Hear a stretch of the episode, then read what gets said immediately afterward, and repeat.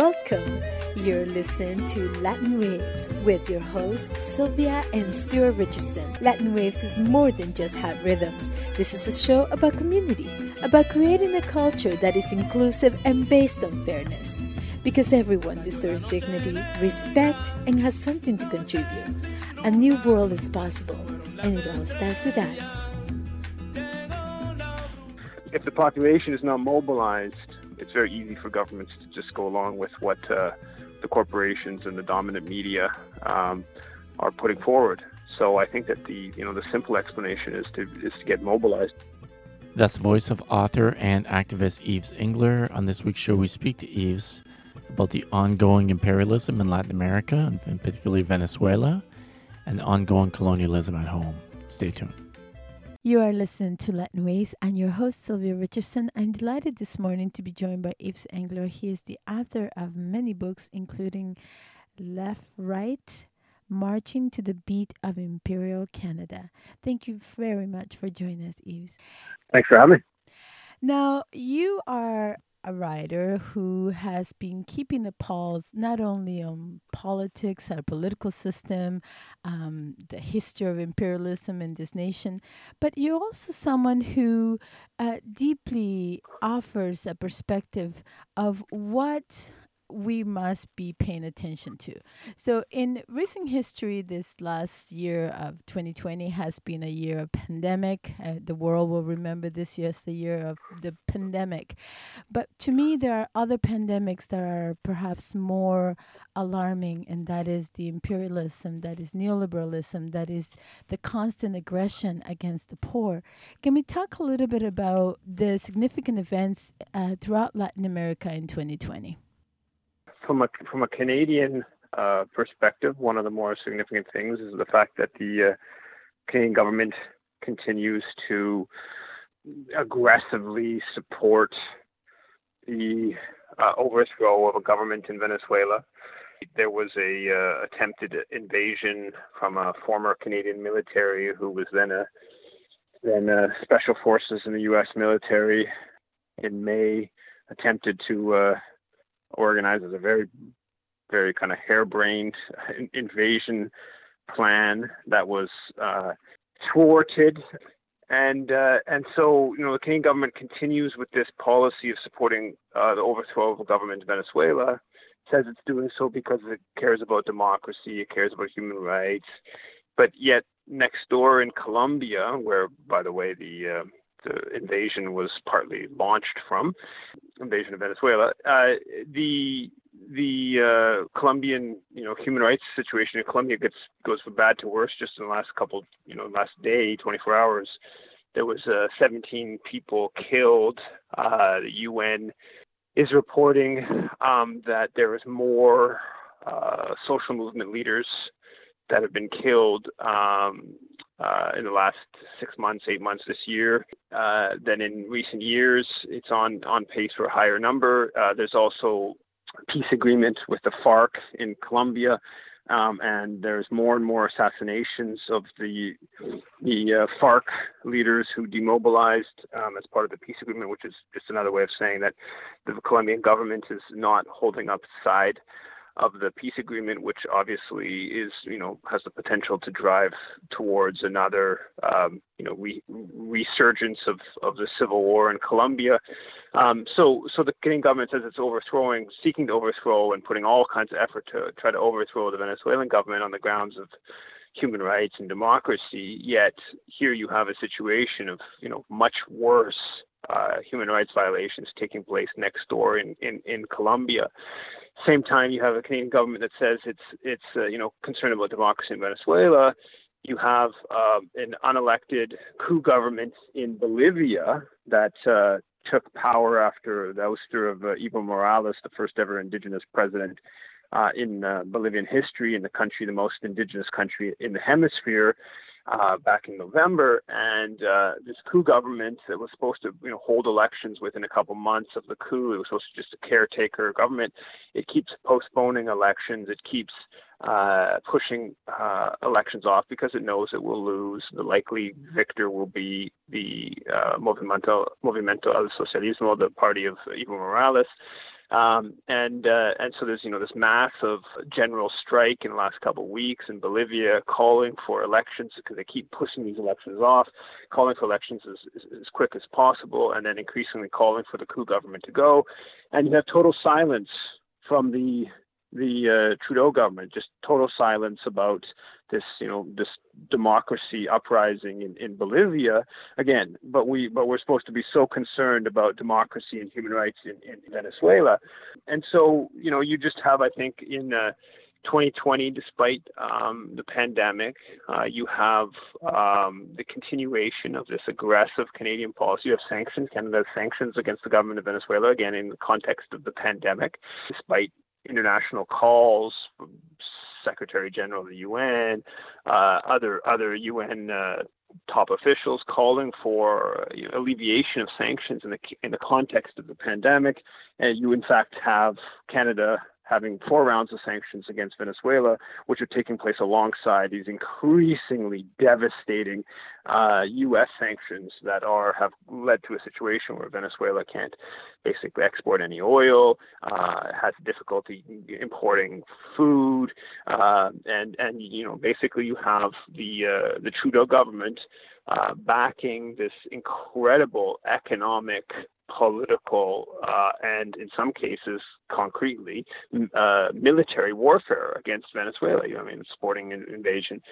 And so uh, I think that uh, what we've seen in 2020 is that the uh, Canadian government is uh, continuing with this um, backing of pro-U.S. corporate governments. Um, and seeking to undermine those governments that don't don't align with those types of policies. For people who have not been uh, paying attention to the news, perhaps it will be surprising to hear that it's been almost two years from the U.S initiated coup in Venezuela, and uh, it has been ongoing. They have been unsuccessful to defeat the government despite all the aggression, despite all the economic and uh, political aggression. We have seen the Venezuelan people uh, weather the storm. Um, and you're you're right to point out that Canada's in, interference and, and the deliberate attempts also to participate uh, in the coup are alarming. Now, we in Canada have had our own share of issues uh, with the Wet'suwet'en people fighting the expansion of pipelines on their land. We saw um, the Wet'suwet'en not only uniting Indigenous people across Canada and threatening to bring the economy to a halt, which um, it almost seems the COVID just came to. Um, you know, silence uh, or invisibilize their efforts. But um, let's talk a little bit about the connection, though, between the Canadian interest in. Um, you know, halting democratic processes in Bolivia and Venezuela, and their own uh, struggles here, uh, the people's struggle here against mining companies in Canada one of the most important points in uh, connecting those dots is is you know we're looking at uh, Canada and extractivism and the immense amount of corporate interests in this country that are tied into uh, extractivist policies and, and, you know with specifically with with Wet'suwet'en it's about about you know uh, frack gas and and uh, and a pipeline uh, through indigenous uh, uh, lands and this sort of we'll do anything.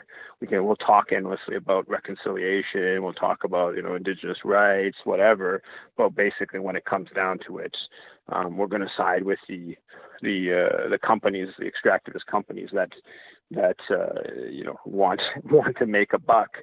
Uh, and I think that uh, there's an important component of understanding Canadian policy vis-a-vis Venezuelan government and the Bolivian government that is um, outgrowth of that type of uh, thinking.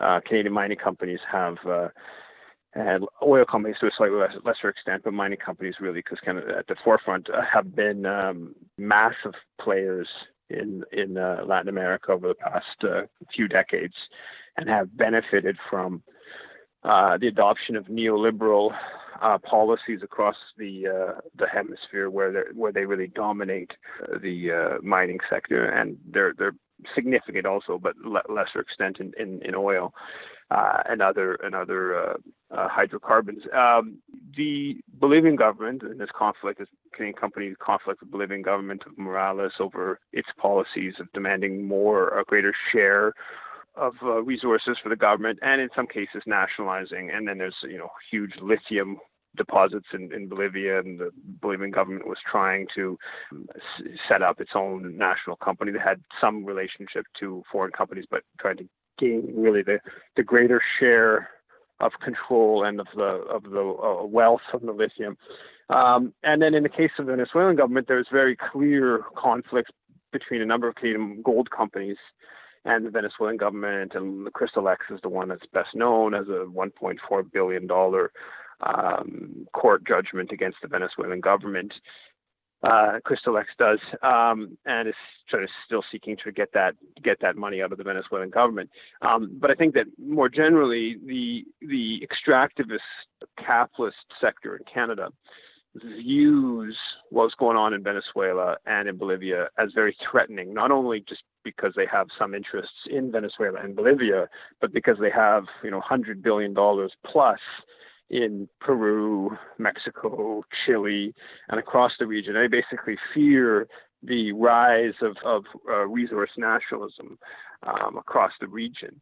And so that's one of the uh, explanations for the uh, the aggressiveness of Canada's uh, uh, policy against the Venezuelan government is that it um, this is a government that was uh, you know in the crosshairs of of uh, of big oil, of of the mining sector, the uh, American government, Canadian government, basically have seen that the in recent years the Venezuelan government has has become weaker for a whole series of reasons due to price of oil dropping, due to um, changing uh, political dynamics in the region, more more right wing governments in the region, due to the death of Hugo Chavez, uh, due to a number of uh, important uh, mistaken policies by the Venezuelan government. And so, basically, in in all of uh, that context, they've they see they've seen an opportunity to really uh, go at the Venezuelan government. But the but the hostility towards the Venezuelan government is longstanding, and it's in large part due to its push for uh, greater control and shares over. Uh, um, over natural resources um, um, in the country.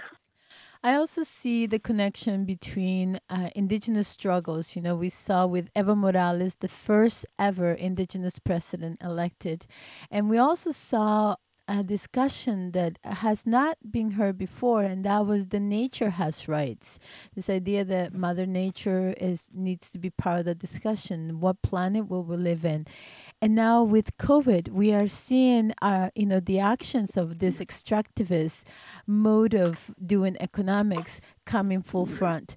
So can we talk a little bit about the responsibility then, you know, or the average Canadian? Because we talk about this on a large scale, what the government should do, what governments are doing, uh, but in many ways, I think we also need to come to terms with the racism that it's you know inherent in all this practices of imperialism, practices of aggression, practices of invading and colonizing um, other places. Colonization continues today. You know, in Canada, we have been talking about decolonization and we're talking about reconciliation, but colonization just keeps going on. You know, it continues in the form of trade agreements. It continues in the form of imposed pipelines in indigenous territories to which they said no.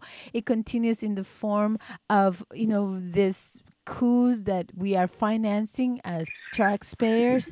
So how do we reclaim our autonomy, our power to create something other than an imperialist way forward? Yeah, I mean, I, I don't think there's any uh, simple explanation. I think that the, the main simple explanation is we need to be engaged, and uh, and we need to be uh, uh, inform ourselves and take action.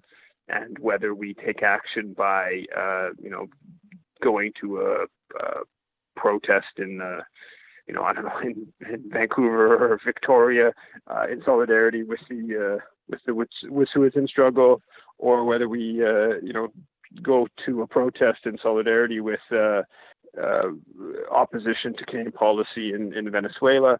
Um, there are many groups that are generally fairly small and with limited resources that are engaging on, on these different issues. People basically need to get engaged. Colonialism, if enough people are um, engaged in a way to to make sure that uh, that a government that tries to align with frack gas uh, pipeline company um, is going to feel more pain from the protest movement and from a mobilized population saying no, we want uh, a different relationship vis-a-vis uh, indigenous people. Uh, we want a different relationship uh, with land, with the uh, biosphere. If the population is not mobilized, it's very easy for governments to just go along with what uh, the corporations and the dominant media um, are putting forward. So I think that the you know the simple explanation is to is to get mobilized. Obviously, there's many elements to being mobilized. I mean, there's a there's a our everyone individually needs to uh, reflect on these issues, needs to uh, inform themselves uh, on these issues. But that process is, I mean, knowledge is important. Uh, action is action is more important. And so um, I think yeah, we need to basically get active, get involved in the groups that currently exist, build them up, um, strengthen those uh, movements, those politicians that are that are going in the in the right direction, and do what we can to uh, you know to weaken those uh, those politicians that are going in the wrong direction getting acquainted with our own history, you know, because in in recent years we have been uh, fallen prey to uh, thinking that because we elected a black president, somehow racism would somehow be altered in the U.S. For instance, in Canada, because we've elected some women to power. For instance, the recent appointment of Freeland, um, some people have hailed us, "Oh, this is an opportunity." She will see it from a woman's perspective, and I wonder if you could just, uh, for a moment, perhaps talk a little bit about this because uh, just because we elect a woman to a position of power doesn't always relate or translate into you know real change. Uh, but also just because we have um, it, the absence of them also doesn't make it better. However, I want to encourage us to not only look critically at who we are electing, who these people are, and what what is it that we as the public require in terms of action from our elected uh, elected officials. We i believe it is both a co-creation. It is both a, an engagement of us individually and collectively as a group and also of the people we allow to represent us in, in positions of power. Yeah, I mean, for sure. I mean, specifically, you know, Chrystia Freeland was right at the center of uh, obviously Canadian foreign policy for a couple of years as foreign affairs minister, and uh, she they put forward their uh, you know feminist uh, foreign policy uh, during that time, and uh, that's uh, I mean you know is it is it is it uh, feminist foreign policy to to massively expand the Canadian military, which is a you know hub of beyond being you know warlike and killing people abroad is a hub of of, uh, of patriarchy, one of the you know most important sources of, of toxic masculinity in the country. Uh, is it a is it feminist foreign policy to vote against a UN resolution uh, upholding uh, the rights of Palestinian women, which the Trudeau government voted against? Um, is it a, is it is it feminist foreign policy to back Canadian mining companies? And uh, as anyone who know, follows the conflicts with Canadian mining companies, women are disproportionately impacted because for a whole series of reasons. Um, t- the jobs tend to be men that get the jobs. Uh, women tend to do do more of the you know caregiving kind of uh, work in communities that get demolished by you know sludge of toxins in the water, and that leads to all kinds of health effects. Um, so if you if you actually investigate the rhetoric specifically about Trudeau uh, government and Chrystia Freeland and their whole rhetoric around feminist foreign policy, you, you find that there's uh, there's a lot a lot to be desired uh, uh, from from that, and whether the uh, the rhetoric comes close to uh, to reality. And, and same thing, you know, take a look at Barack Obama. Okay, yes, it's the first black president, and that's clearly an advancement in one sense. But you know, what was Barack Obama's response to uh, the African Union saying, uh, you know, don't bomb the hell out of Libya. Um, this is going to be bad for Africa. Well, he went forward and bombed Libya, and what what happened? It led to uh, uh, war in Mali. That you know, as we see in the press in, in recent days, is um, you know, Spurs, you know, continues to be destabilized and direct outgrowth of the conflict in, in Libya, um, across the Sahel region. You know, the politicians, you, you can't, you have to go beyond the rhetoric. You have to go beyond them saying nice sounding words and look at what's the actual policy. Does that policy align with being, you know, feminist? Does that policy align with being anti-racist? And you find uh, very often, when it's particularly particular in international affairs, but also on domestic affairs, that uh, the rhetoric, certainly from the liberal government, the rhetoric can often sound fairly good, um, but the the actual policies don't align. And that's again, that gets back to this question of having a mobilized citizenry. If we're just passive uh, and we just just consume what the dominant media tells us, and we we just sort of sit back and and and you know sort of listen to the politicians and and and and and, and don't do that deeper work and that deeper work is partly you know going ourselves and personally engaging with with you know more information but but information sharing of course is also um, you know, political activity and uh, and you know mo- movements, or in large part, what push different you know uh, information. It, um, if we don't if we don't get engaged in that way, then it's very easy for the politicians to just make high-minded statements and and uh, and just go along with what they say and and have reality be very far from uh, the rhetoric be very far from reality. And and what I like to say is that although the the immediate future looks dire. Political agitation, you know, and that means from the people, um, has always delivered. You know, we've seen how in Venezuela it delivered Hugo Chavez. Um, Venezuela had a terrible history. Now, that has been the part of the reason why the US and Canada are so intent on uh, accosting and trying to bring down this government is because he has set a very good example for the region of a government who nationalized a lot of its industries. It improved a lot of the people's um, significantly poor um, you know, it improved their lives. And although you're right, it made some political mistakes, it has been and continues to be a very good example for uh, the southern region of, of Latin America.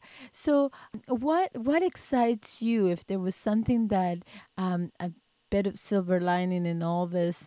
Um, what what do you look forward to in the coming, you know, near future?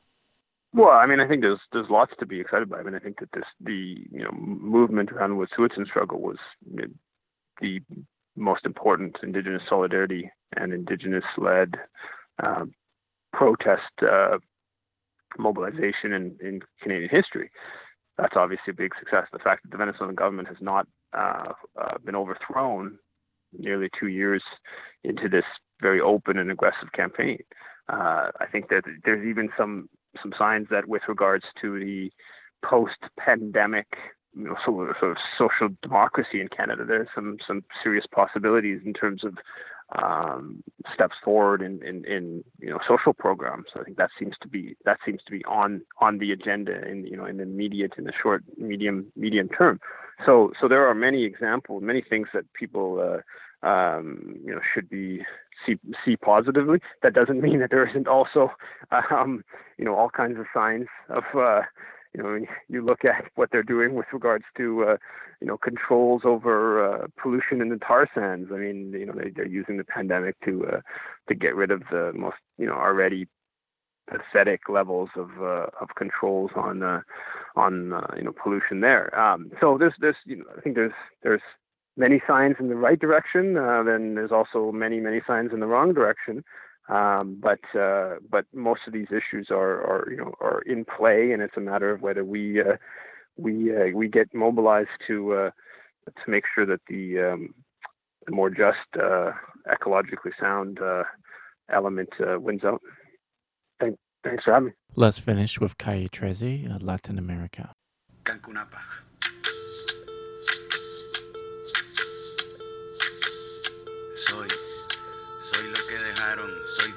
Sobra de lo que se robaron un pueblo escondido en la cima. Mi piel es de cuero, por eso aguanta cualquier clima. Soy una fábrica de humo, mano de obra campesina para tu consumo. Frente de frío en el medio del verano, el amor en los tiempos del cólera, mi hermano. El sol que nace y el día que muere, con los atardeceres. Soy el desarrollo en carne viva, un discurso político sin saliva.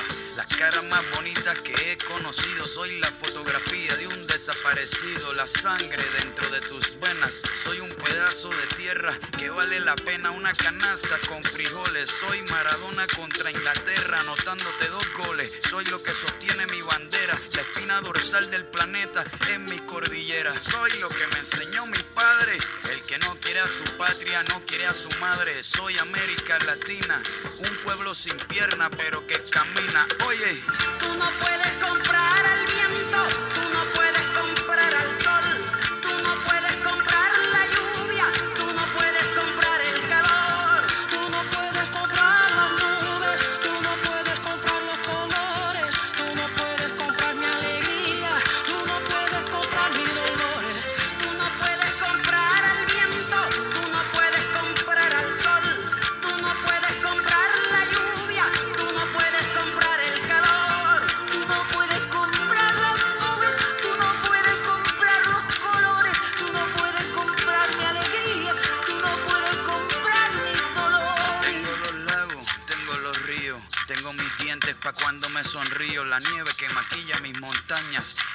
sol que me seca y la lluvia que me baña, un desierto embriagado con peyote, un trago de pulque para cantar con los coyotes, todo lo que necesito. Tengo a mis pulmones respirando azul clarito, la altura que sofoca. Soy las muelas de mi boca, mascando coca, el otoño con sus hojas desmayadas, los versos escritos bajo la noche estrellada, una viña repleta de uva, un bajo el sol en Cuba. Soy el mar Caribe que vigila las casitas, haciendo rituales y agua bendita, el viento que peina mi cabello. Soy todos los santos que cuelgan de mi cuello, el jugo de mi lucha no es artificial porque el abono de mi tierra es natural. Tú no puedes comprar el viento,